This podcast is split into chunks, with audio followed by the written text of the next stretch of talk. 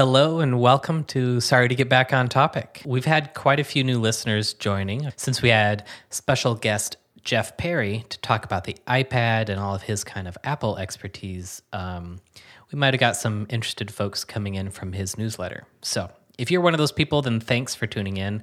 And hopefully uh, you're coming back for this uh, other episode that we're publishing now. I'm going to tee up a rerun for everybody here. Uh, this is not completely a new episode, but uh, it's one of my favorites, which is the first part of our Hans Zimmer trilogy, where uh, we look back and talk about what Hans is doing with the music and how that also kind of works with the film because these are all film scores. And uh, I, I, really like them. I think when I talk to friends about this show, one of the first episodes I'll point them to is this because it's very, you know, people recognize who Hans Zimmer is or at least the movies that he's worked with, like Batman. Uh, so it's a great place to start, and hopefully it's a little bit more fun to engage with because it's music, and you know we can do easy cut scenes in a podcast. You know, it doesn't require any visuals. So yeah, yeah, yeah. And Hans is you know such a prolific composer, and his techniques he often derives so directly from the subject matter of the films, which is like one of the reasons I think he's one of our favorites. Like when he has a movie dealing with time, he really plays around with time in his pieces and um, especially when like like the passage of time and like the feeling of the passage of time is one of the biggest things that he works with. So a lot of his Christopher Nolan collaborations are exceptional in that regard, and that's what we talk about a lot in our in our podcast. So. Yeah, we had some some great examples from Interstellar, uh, which deals with time, and Inception, also dealing with time. And uh, so Alex was able to break down how he sets that up, particularly with uh, Inception. That was really cool. Um, we also had an episode about yeah. the Revenant. Kind of amazing. Oh, go ahead. Oh, right. Yeah, the Revenant. We had one about that. But kind of amazing, right? That since Christopher Nolan did another movie about time, he didn't employ Hans Zimmer. I mean, what happened there, right? It's like oh, with Tenet. Yeah, right. Yeah, I know. I was I was kind of surprised when when I saw the credit on that. yeah, yeah. We did the Revenant also. Uh, you you knew more about that composer, Rob. Yeah, Ryuichi Sakamoto. Yeah, and uh, he also collaborated with Alvo Noto or Alva Noto. But yeah, mm-hmm. it's really cool. I'd I'd like to do maybe try again and do another episode just on Ryuichi Sakamoto. Yeah, um, that would be a great cool. one. That'd be a great one. Yeah. yeah so make sure you dig back and check out the other uh, soundtrack uh, episodes that we've done because there's like with four of them, I guess total, right? Yeah, uh, specifically about soundtracks. Um, mm-hmm. And then, yeah, some of our early episodes about Buddhism I really liked. And then most of them that you see kind of tagged with sun- Sunday Hangout are, uh, you know, when Alex and I are just kind of catching up once a week to see what's new and go on about whatever topic like smart home equipment. right. Or job searching. right if you had to, I don't know if you've if you've done this, if you had to like describe this podcast to someone who obviously doesn't know about it, which would be anyone, uh, how do you describe it? Well, I basically just say like we we kind of start with a loose topic, um, generally, except for the Sunday hangs. Even those end up having some kind of topic, but then we just let the conversation kind of go wherever it's going to go. Um, which is kind of where the name came from, right? It's like someone will eventually pull it back or like try to remember, like, what were we talking about? Yeah. Oh, yeah. And then you, I think you said it at one point on some podcast, like, sorry to get back on topic, but. Yeah. I think it was probably the first episode, which is where it, it's all started. Yeah. Yeah. Yeah. But yeah, I like uh, how it's, it leaves that space to just kind of explore whatever interesting thing comes to mind. So that way you're not necessarily losing ideas because you have to stick to a script um, but then, you know, eventually kind of tie a bow on it, coming back to the original topic. Uh, now that you've kind of branched off in some other directions, hopefully keeps it interesting. Yeah, agreed. And I think we're going to try to have in the future some more like subject matter experts on um, with a similar theme though of like just starting with something really loose and then just kind of seeing where it goes. Um, yeah, but I think that's kind of a, a loose plan for the future. So yeah. if that interests you, just to get a get a quick deep dive on some random topic that one of our friends knows a lot about. yeah, exactly. Well, then tune in. outsource all the expertise to our friends from here on out. But for the time being, hopefully you enjoy this episode and you can check out parts two and three. Uh, scrolling deeper into our podcast feed uh, or searching for it on our website, joshandrob.com. Thanks. Mike Rappin, guest of the pod, uh, called in to uh, provide a theory for Josh and his birds because every time Josh is listening to music or uh, on a chat or whatever, the birds just start chirping like crazy. I don't know. I just figured that's what birds always do, but you'll have to listen to that episode if you're interested in that. Um, but anyway, he also mentioned all the episodes that you have you've been doing with uh, Alex. Uh, I've been listening to um, where you guys talk about music, and I would very much like to hear a podcast about music. And I think that would be cool. And I realized Alex said, "Oh, I just need a prompt." I mean, just talk about Hans Zimmer for an hour. Like, I just want to know what you guys think of Hans Zimmer. You'd be interested in hearing more about, I guess, what we think of Hans Zimmer, or just kind of like how he, you know, puts together his music. So, Yeah. anywho, that's the the very rough prompt. I don't know. I before we kind of before I go into it, I guess like to hear sort of, you know, what came to mind when you first thought about doing something related to Hans Zimmer. Well, I mean, my first thought was that, like, I mean, I love his soundtracks, and I I love them for like all the like uh, guilty pleasure reasons. Like, as a musician, like a lot of what he's doing, I'm listening and I'm like, oh, okay, like I get it, I get it, and it's kind of repetitive sometimes, but I'm like, but man, it works. It just works and works and works always, and it's like if it ain't broke, don't fix it, man. You know, just keep Yeah. giving me the feels with all those swelling chords and and uh, repetitive motives that you stretch out. Like, and the more I listened to the things this week, I was like, oh yeah, he just he's doing that same trick again.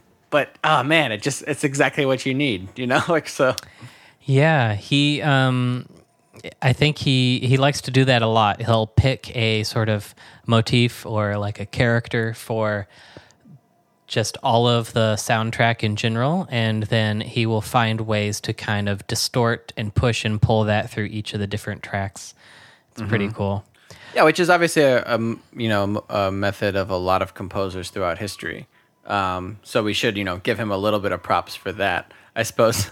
Um, Yeah. I mean, I took, uh, as a quick pause, um, Nick and I, uh, one of our favorite classes in college was just the Music 101 History of Music. And it was like mm, a little bit of world music, but mostly Western music. And starting from very kind of primitive, early, like organum and basic music, quote unquote, to contemporary music and then jazz and rock and roll. It's really cool. Um, one of the things, you know, those sort of vocabulary words that you learn is a motif or leitmotif. Um, so I wanted to know if you uh, had a, a few words to kind of explain that um, from what you understand to the listener. Well, yeah, I mean, a motif is like um, any identifiable fragment of music.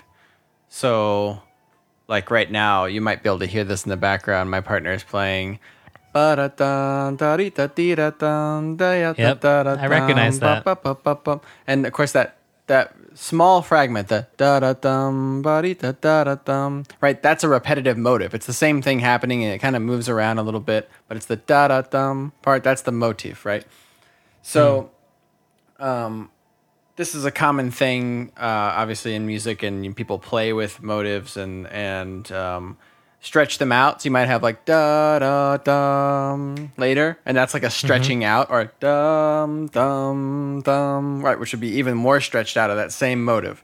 So um, that's how composers play around with the motives, and a light leitmotif, which you mentioned. Um, Yeah, Man, what, what's the difference with that? I'm gonna be I'm gonna feel real silly if I get this wrong, but I'm pretty sure it's uh, a thing that Wagner created in his um, Gesamtkunstwerks, which are complete the complete uh, musical experience things that he tried to create, which were like operas that you know took place like there could be like super long, and you can actually still go see them in Vienna, Vienna, yeah, somewhere, yeah, Vienna, Austria, Austria, maybe in Germany. I think I don't know, one of those. And they're like there's like a ten year waiting list to see them, but they're like you know some of them are like ten hour long operas. Uh, Wow. sorry, my dog's here and he's got he's making some noise. Hey, doggy. Yeah, We welcome all animals on the podcast. yeah, yeah. This is Animal Crossing. um, so anyway, I was saying about leitmotifs. So he came up with this concept, and it's been obviously used a lot by uh, composers for film of a motive signaling a character in uh, in uh, an opera.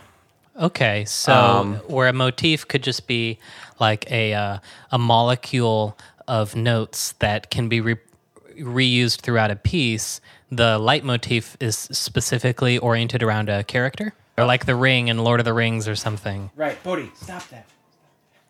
Come here, come on. Okay.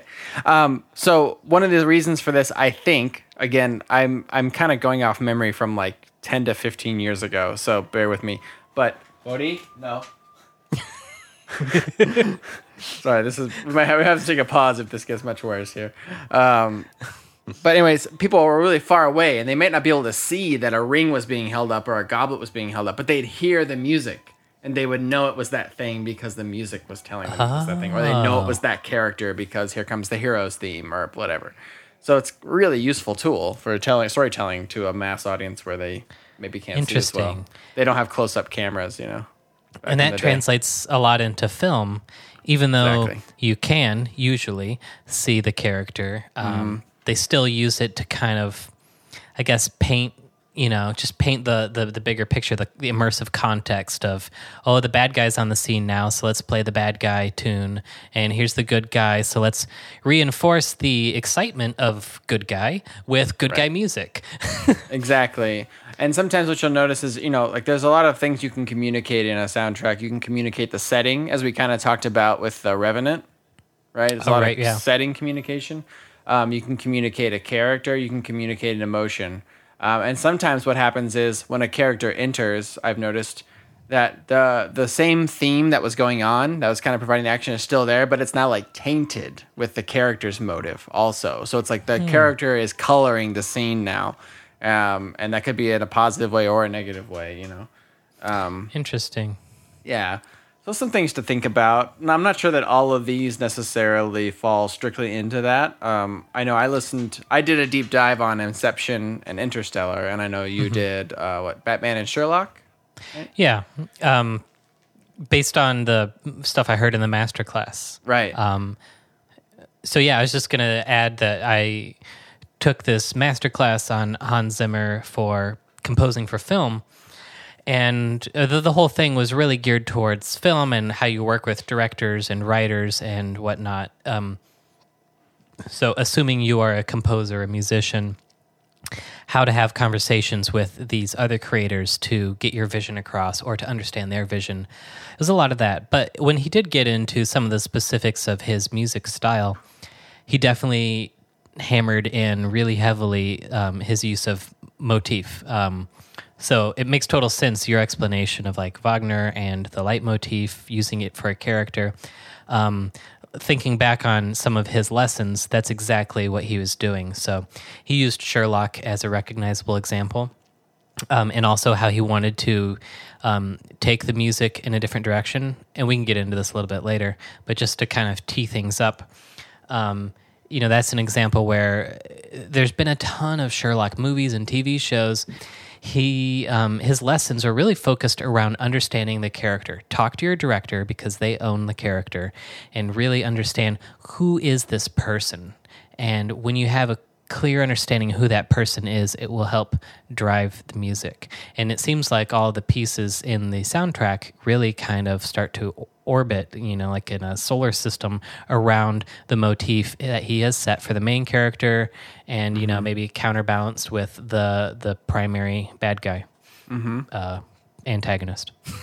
Yeah, totally. I think that that the way you put that orbiting is a really good uh good way because as I listen to some through some of his soundtracks, like you really kind of hear um I mean things keep getting pulled back to that main theme almost almost in every track. You know, there's like some reference to it and you really do get the feeling even uh, of orbiting even when it's like, oh, this is like one of those tracks that's like completely stands out from the rest. Like sometimes you'll notice those like, oh, they're going in a completely different direction here. Um, there's still like moments where it's like, oh, but there's a callback, you know, to that to that main thing. I mean, it's just reminding you this still exists in the world of of that of uh, the main character, the main motif. So Yeah. and he um I guess we can we can dive into some examples and and start talking about it uh, before we spend too much preamble. But I, I I wanted to we've talked a little bit you know off of the podcast about him and uh, there might be some more interesting things to share just in general. Um, he I don't have a full bio pulled up in front of me or anything, but from his masterclass he talked about how he never went uh, to school for music. He didn't go to conservatory or university or anything like that. Um, he did grow up with some kind of weird uh, parents who didn't let him have a TV, so he had a ton of records at home, and um, they didn't let him see movies. And so, as a kid, he would sneak out sometimes and and go to uh, see a movie. And he became quickly enamored with, I think it was Ennio Morricone um, uh, music set to the movies that he was seeing at that time. And he felt like oh that's that's what i want to do. He didn't quite know how to get there but that planted the seed for him. Uh, so from the beginning it, it's not like he was a you know concert pianist and then ended up becoming a composer and then got a job working for a studio. He really from the beginning was kind of awestruck by using music to enhance the movie um, which i think is pretty cool. And he also encourages people even if he has a lot of interns that come in from you know really prestigious universities and music schools he encourages them to push themselves and do stuff that's different and non-traditional. And when he seeks out his performers he'll often ask them um, you know what is what is the sound on your like let's say he's talking to a clarinetist what is the sound on your clarinet that you have always been told to never make and can you make that sound for me? Yeah. And or yeah, or what is this you know kind of unique sound that that you feel you might have? Or um, and he kind of uses that as the starting point. And um, he told a separate story about uh, this cellist. I wish I could remember which soundtrack it was related to, but um, he he brought her in not because of the cello. And a lot of people think of the cello as this beautiful, we kind of talked about this before, very human, kind of soulful sound. But he brought this performer in because of how she can be when she is playing the cello. what I do to this day, I mean, um, you know, Sherlock is a really good example of this, where I would get, I would cast my player, partly because I've heard them before, and partly because of who I know they are, you know, um, as a human being, as an actor. And I, and I would just get them in. I would, uh, you know, we would just sit and chat with the instrument, and go, okay, tell me what you can do. But you know, no, no, no, I want a bit more. uh, You know, what what is it? The instrument. uh, uh, We did this a lot on Interstellar, um, with the woodwinds. Going now, I know each one of you has a sound that every uh, that that you were never allowed to play. What is that sound? And you just enter into the conversation. I mean, on this last Batman and Superman film, I needed to find a sound for Wonder Woman. Um, you know, and at first I went the obvious route, which was, you know, like a female voice.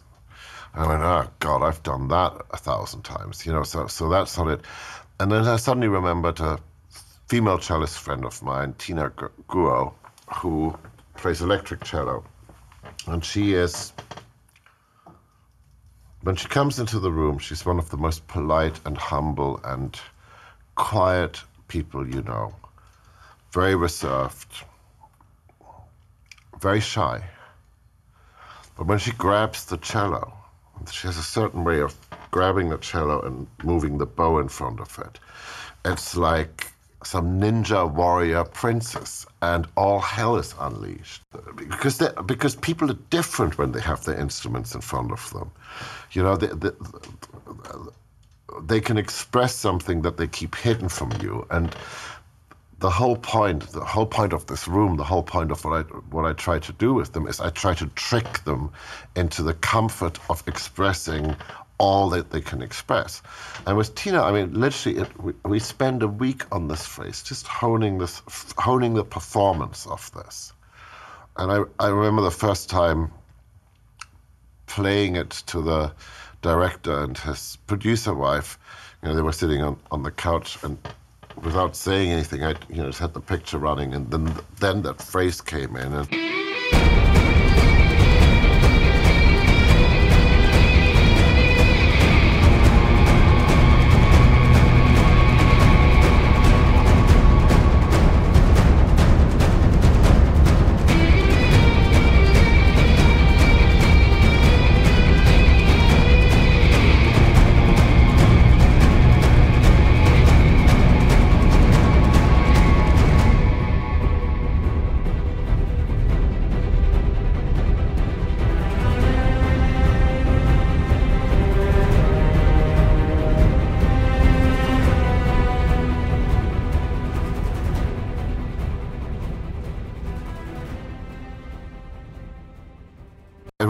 physical shock to them in, in a good way. It made them nervous, it made them anxious, it made them really excited because you know I, I, I transformed the character. But it was it was really stopping this idea that you want to have a cello. I don't want to have a cello. I want Tina Guo. That's who I want. And I do that with, with all of my players. I need to know, you know, I, I, it's not the string section. If, if you think of it as the string section, you, you know, you might as well go into the fields and hire a bunch of sheep. That's not the point. The point is that you want to handpick every individual player for their strength. Um, so it's not necessarily like obviously you know you think of some common sounds like oh French horns and stuff for Hans Zimmer, but um, he he does try to create those aesthetics, but it's really it seems like it's more people first, which I had never even thought about. I just thought about like oh you just get the London Symphony Orchestra in here and give them the sheet music and they'll make it beautiful. A little flavor of who Hans Zimmer is as a composer. I, you know, maybe other people thought this too. I just kind of hear his soundtrack and think large grand orchestra, and I think, oh, he's a probably traditional conservatory type of person. Um, but actually, um, you know, he's all of what I just described, and he's a, a synth lover. He loves synthesizers and experimenting with sounds. He he will spend hours uh, in a day just tweaking with little effects in his software to get a particular unique uh, sound on a synthesizer. Yeah. So there's little context. yeah. I'll say, you know, that, that follows a, a big contemporary music trend. And I shouldn't say contemporary music. I'm sure it was probably this way in uh, more classical period stuff too. But like, um, composers now, a lot of times, are really writing for specific people. You know, they might write like a string quartet. Oh, really? But, but they're being commissioned by that string quartet. And so they usually get to know them pretty well. And they're, and they try to become familiar with the way they play so that when they write something for them, it's like fits their personality. And I know that uh, I, I worked for Eighth Blackbird for a while, which is a contemporary music sextet that has won several Grammys. And they, when they have something written, sometimes the stuff has come in where the parts don't say like flute, clarinet, cello, piano, percussion. They say like Natalie, Yvonne, Michael. You know, the parts Oh, just say their names, you know.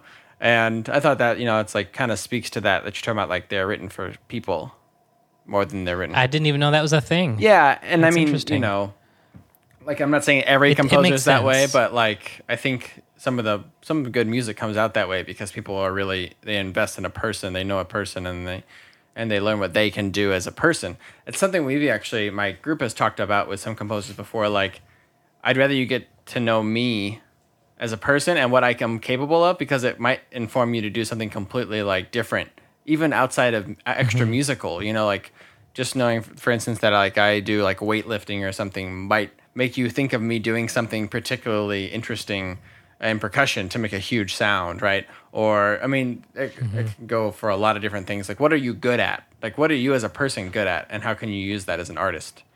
I think that's a really important question Yeah. to ask.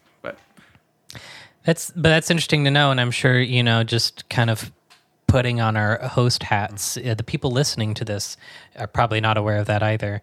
Um, I had always, you know, when I think of composing music, I think of the sheet music I played on piano, Bach or Chopin, hundreds of years old. And I just kind of assumed that, okay, yeah, if you're a composer, you're making new music, but you're still like, you know, an author writing a book. They're not writing a letter to a person, they're writing a book for everybody to read.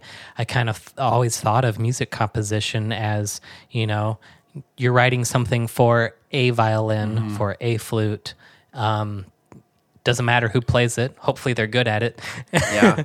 so it's it was interesting for me to learn. Well, now with contemporary music too, like people aren't learning the same skills. So like, you know, there there's like a classical school of how to play the flute or how to play the violin.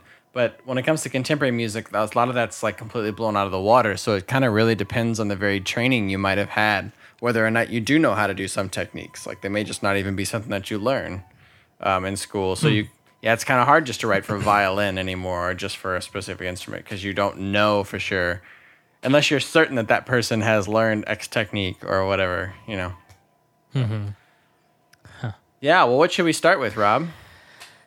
Um, let's do some uh, some Inception. I Inception. think. That'd be really Okay. cool. Cool.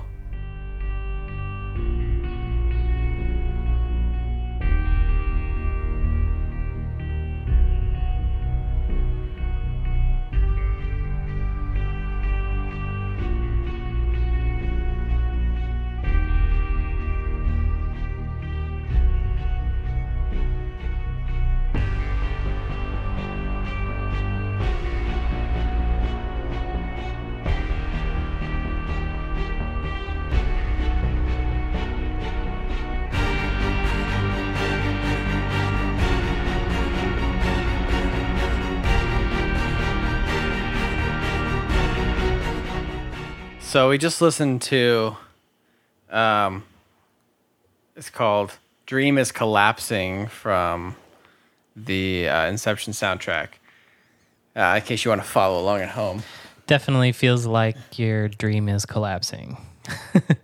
Yeah, yeah. Um, so I mean, some of the things I love about this track, and I, I noticed this is actually you know a common theme in in Hans's soundtracks, but Hans, as if I know him, Hans? my buddy Hans, uh, Hans Zimmer's soundtracks, uh, are that he does these like really effective layering things, right? Where there's like one thing going on, and then it brings in another motif on top of it.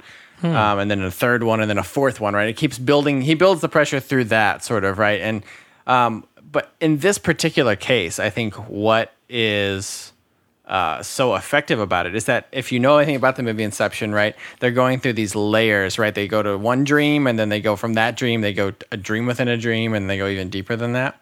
Um, and so what's interesting about this, and this part, the part of the movie this comes from, at least I'm pretty sure they don't do the soundtracks in the order of the movie, um, but I'm pretty sure that this one is the one, um, the very first dream that they're in, and they're in a dream within a dream, and so you hear these different things happening, like the da dum bum bum bum bum ba dum bum, like moving at that speed, right? So you've got something moving at about this fast, and then behind that you've got ba ba right? These like slower things mm-hmm. moving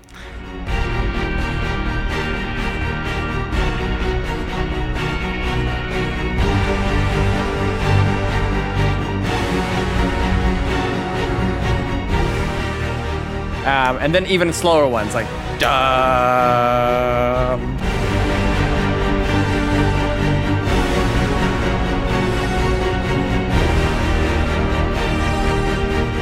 dum right so there's like these different layers of time Different time scales, place. Yeah, yeah, yeah, and that comes back in a lot in this, as it should. You know, a movie that deals so much with time, but I think he does so good. Uh, so he does so good. He He's so does such a nice. he does such a nice job, um, like sort of reminding you about the different levels by doing that. Like you, things kind of peek out of the texture. Like, oh, remember that fast thing still going on, but now we're in this slower Hmm. part, and I don't know. It just it feels like it's stretching itself in both directions, like it's moving faster and slower at the same time somehow.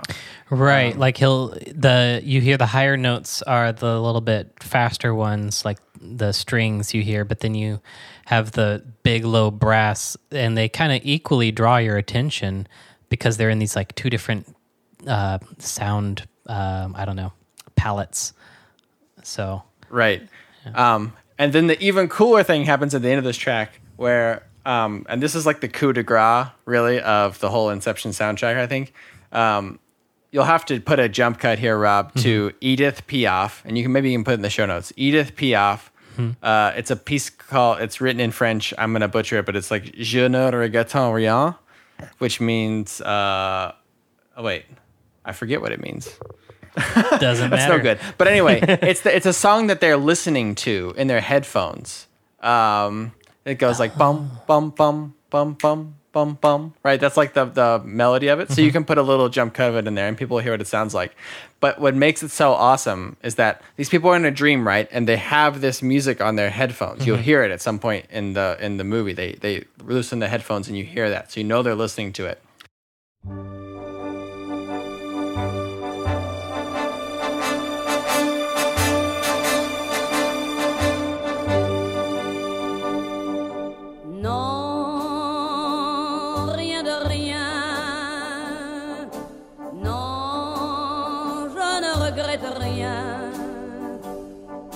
Bien ni le mal, tout ça m'est bien égal. Non, rien de rien. Non, je ne And then when they're in the dream, it comes out as this instead of going bum bum bum bum bum like it does in the actual song, it goes bum bum bum oh. bum bum, and that's like the call. That's the music they're hearing. So it's like it's actually kind of in the dream. But it's kind of like stretched out because their consciousness is in a different place. Exactly, Oh, man, that's exactly. so cool. They say something about like at some point in the movie that like five minutes in the real world is like an hour in the dream. Right. Now I don't think that the actual mathematics works out in the way he you know did the music, but like it's the the thought of it that counts, right? That, like, yeah, and and, it, and that speaks to what I was describing earlier, where he really does his homework in the sense of talking to the director and understanding, you know, like what Chris Nolan wants from this and what or what his dream world really is, and then you know Exactly. applying his music image to that. exactly. ni le mal, tout ça m'est bien égal. Non, rien de rien. Non, je ne regrette Okay, you want to hear another track? Yeah, let's do it. Okay, this is "Dream Within a Dream." All right, follow along at home, kids.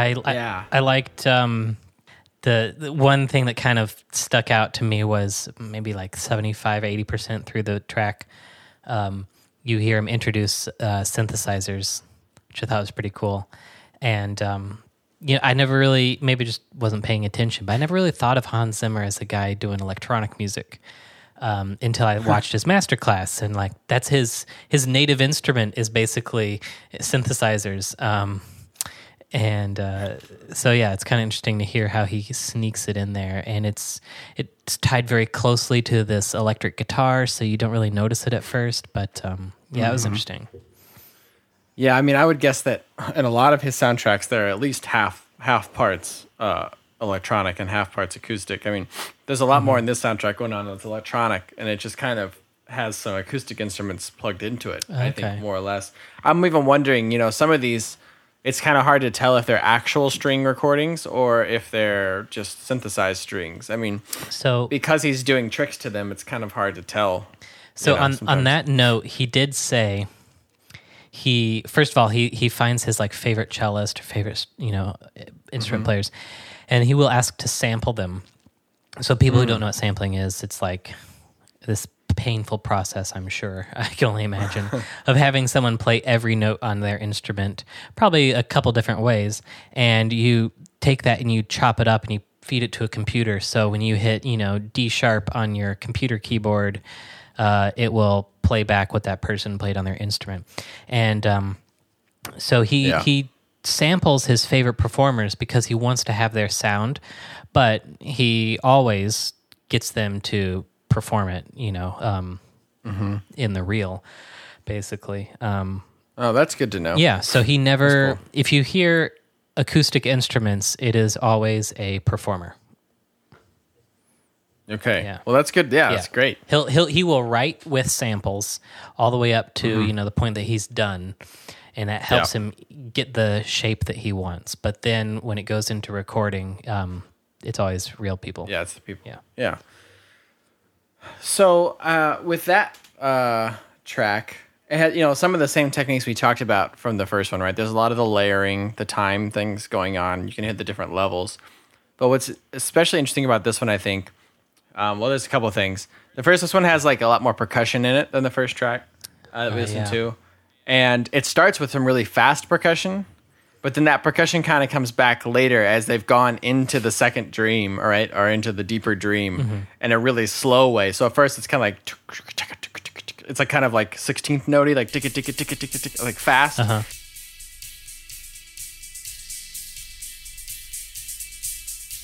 And then later it comes back, it's just like it's like really like slow and like echoey and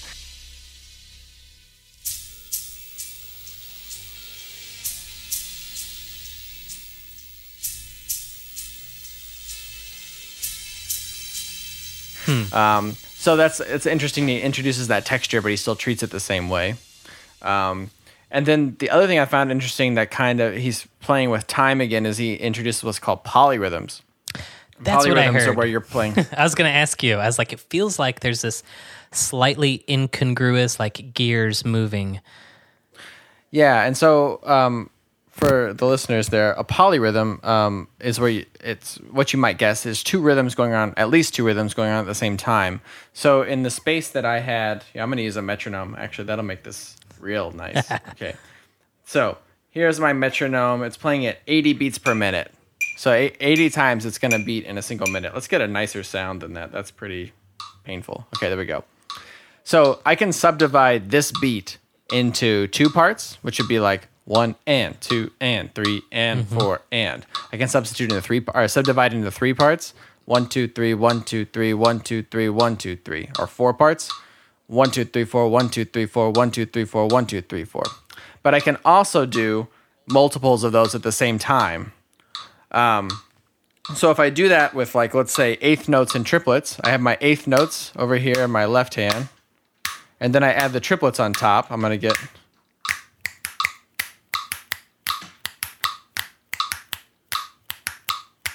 So I Yeah. one, two, three, one, two, three, one, two, one. Oh, I messed that up. One, two, three, one, two, three, one, two, three. I was doing that completely wrong.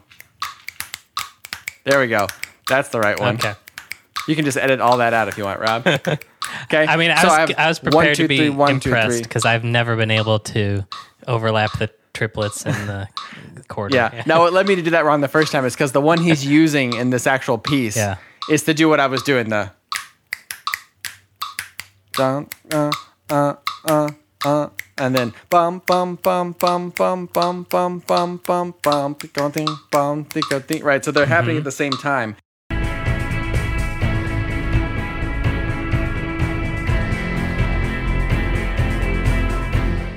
and it creates this feeling of two separate timelines, right? Like one thing is moving like this fast, and the other thing is going like around it, almost like dancing circles around it as it goes on. You know what I mean? So that's that's another technique he used, and I just so that's I, that's me getting to look like a terrible musician.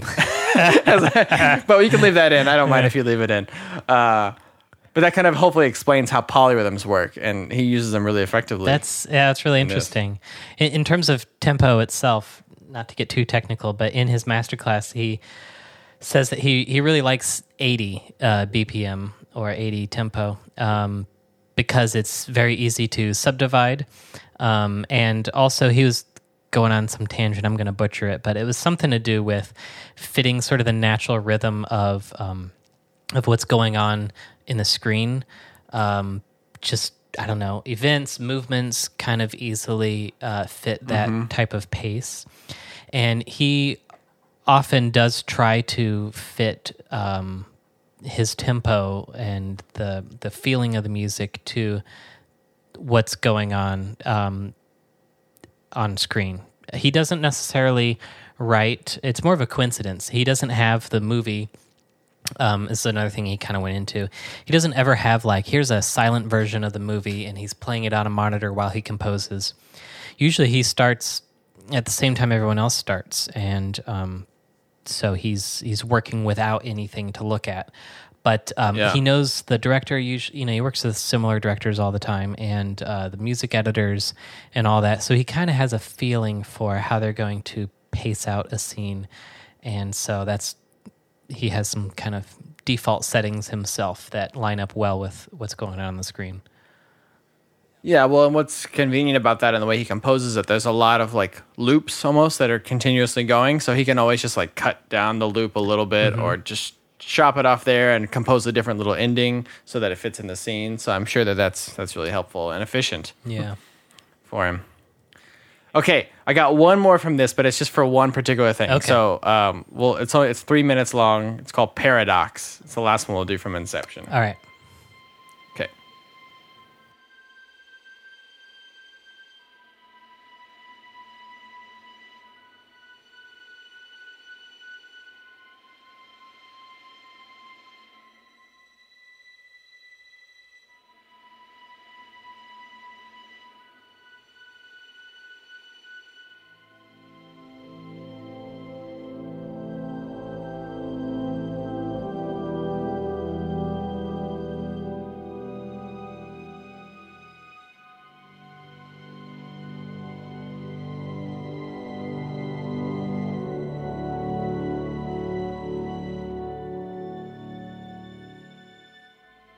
It reminded me of something that that he said uh, jokingly that he likes to torture his performers, um, and he's saying how like if you're playing on a stringed instrument, do you realize how hard it is to play so quiet and very long notes? kind of made me think of what what we're hearing here. Yeah, so I mean, on that note, that is that is one great thing about this particular track. You can, in fact, in the beginning of the very beginning there with the violin, um, it's it must be super close mic'd because you can hear this the bow noise, other the no, the noise of the bow on the string, the contact noise. So not just the resultant pitch, but the little like hissing of the bow Yeah, uh, which I think is really. I mean, it's really. It kind of. I'm not sure how that relates exactly to the you know the movie, but that's just like such a cool effect. It's like a lot of. It's so delicate feeling when you can hear that. Like it sounds like it's just gonna snap or something it at any does. moment. Yeah, it feels like you're Yeah.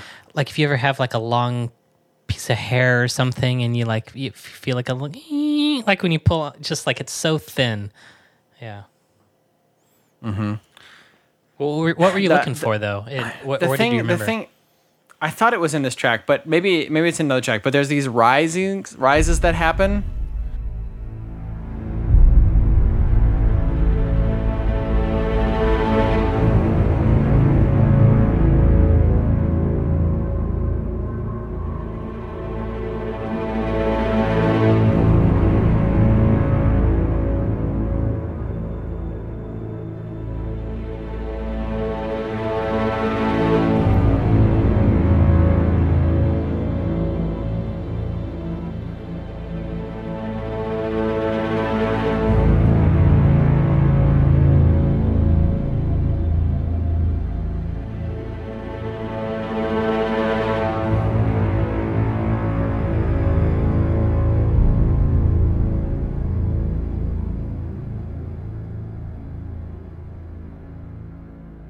Okay, yeah, that is it. Okay, sorry, I just figured it out. okay, so it is that. So what happens is, it goes up 4 mm-hmm. and then it goes down eight. So it goes ah. one bum, and then it leaves the space because right, it has four up, four down, and then four space, and then four up, four down, four space. So it's doing the same bum bum, like bum mm-hmm. bum t- bum bum. t- It's the same ratio as the fast bum bum bum bum thing. It's just taken down even another level. Interesting. I can try to say that nicer if you want to actually put it in the pod. Wait, what do you mean it leaves the space? so okay, so that the the main theme, the main idea is right one two rest one two rest one two rest one two rest right mm-hmm. bump bump bump rest bump bump rest like that okay and then when it gets taken down a level it's bum bum rest.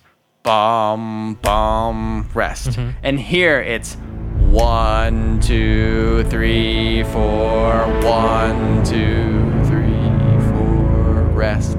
Two three four. One two three four. One. So it's four counts up on uh, four counts on the second one and then a four count space which would make it the same ratio. One one rest. One one rest. So yeah. I know. I think that's you know i and it, I, it took me a while to figure out what the how to count that right? You heard me count against Yeah. you're probably like what? That's the tempo? And i'm guessing that's one way to hear the tempo but i could at least put the same amount of space between the things which is, i thought about timing it with a stopwatch but i didn't get around to it. Yeah.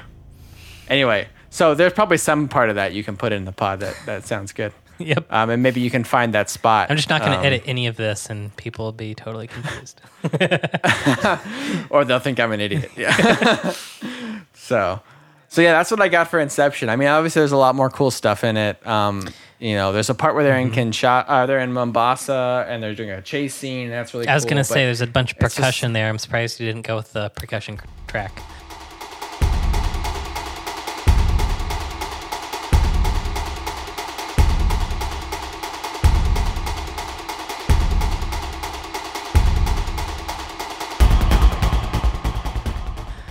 Yeah, I mean, it's just kind of run of the mill, like you know, use percussion for a chase scene. Right. So I wasn't like particularly drawn to it as much as I was this exact, like that motif that goes deeper and deeper and deeper. I just think, you know, this movie we've said before, like, I th- maybe we've said before, maybe I was talking to somebody else, but like, I think it was either Siskel or Ebert said like it's the first like truly original movie he had seen in like hmm.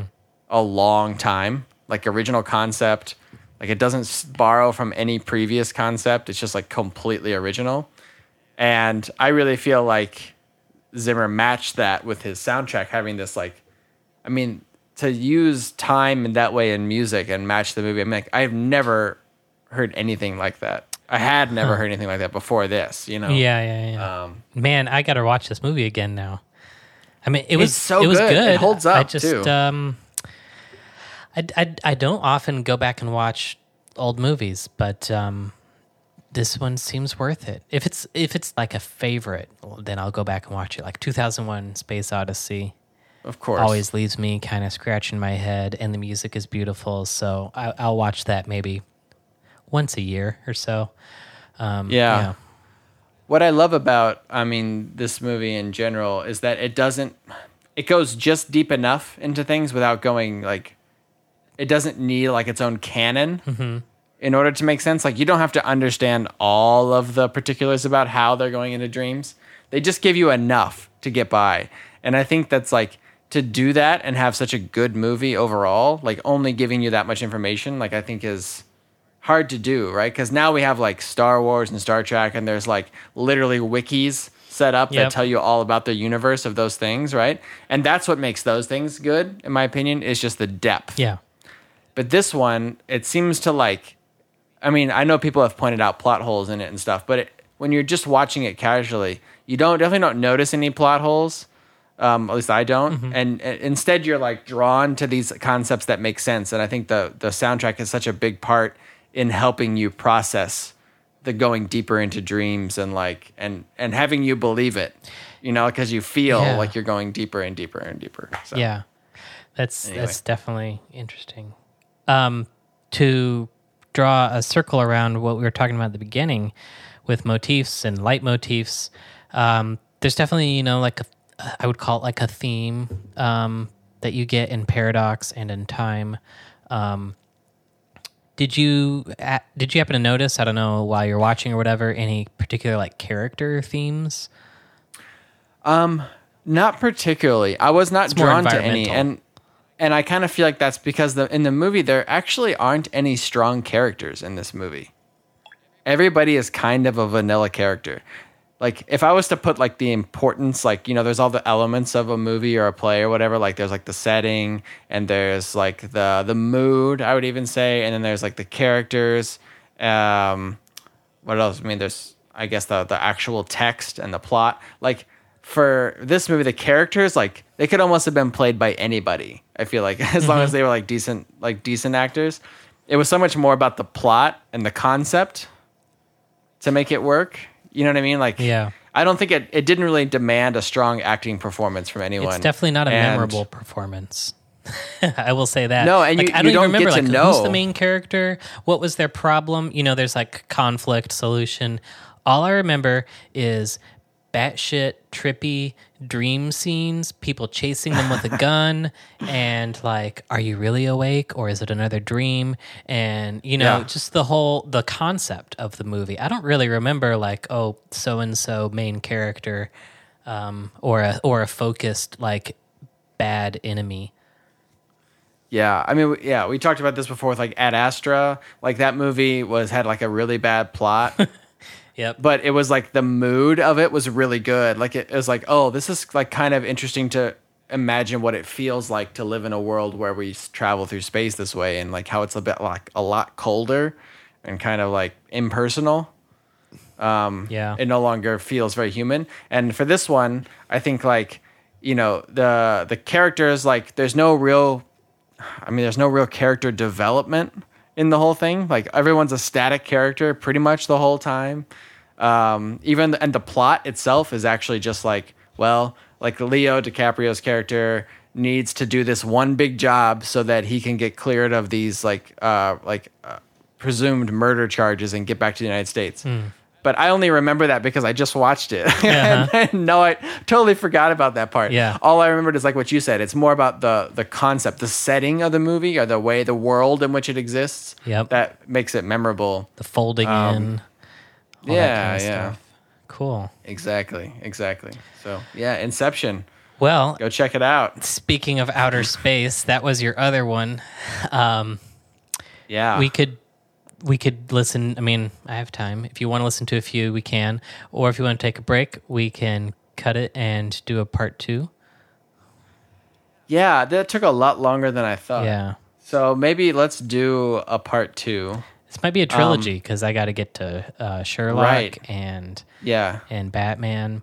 But I think um, you know, so if you're uh I think that the interesting takeaways, if you if you don't go to part two and three that we haven't made yet, um I think it's it's definitely my my sort of conclusions for Hans Zimmer is that he is very story driven and he he lives to paint the scenery and draw draw the character. And you know maybe like you said with with this not interstellar with uh, inception it wasn't very character focused. Like, of course, every story has to have characters, but maybe it is more just about this concept. And it seems to be that's where uh, Hans put his time and effort as well. Yeah, and that's like the, most of the thematic material comes from this other song, this Edith Piaf song. Um, like I, I think anyway. Uh, have to so like that. that just goes to show you he had to like outsource like something to use for it to have content to work with because there wasn't like any strong thing he could develop on his own. I mean, that's not to say anything bad about him. I just think that's Or maybe Christopher. Nolan was like, all right, the characters are going to be listening to this. And so, yeah, so he's like, okay, well, I've got to use that now as the seed for everything. yeah. yeah. I think Interstellar, I don't know how I'd classify that movie if it was more um, character driven or atmospheric. It was extremely atmospheric. I paid for this the 4K version of this movie on Apple TV.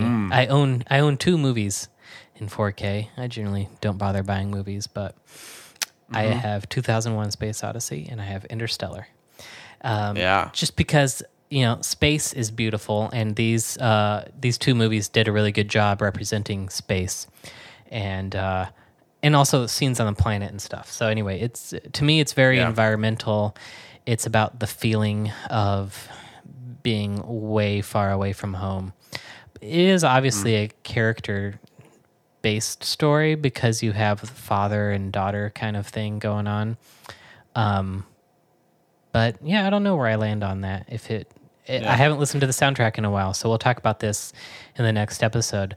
But I'm kind of curious where it falls in terms of leitmotif with the characters drawing the the music, or if it's more about trying to give you that that feeling of of danger or isolation, that kind of thing. Yeah.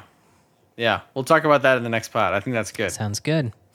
All right. Well, until right. next time, I'll stop recording. All right. bye bye,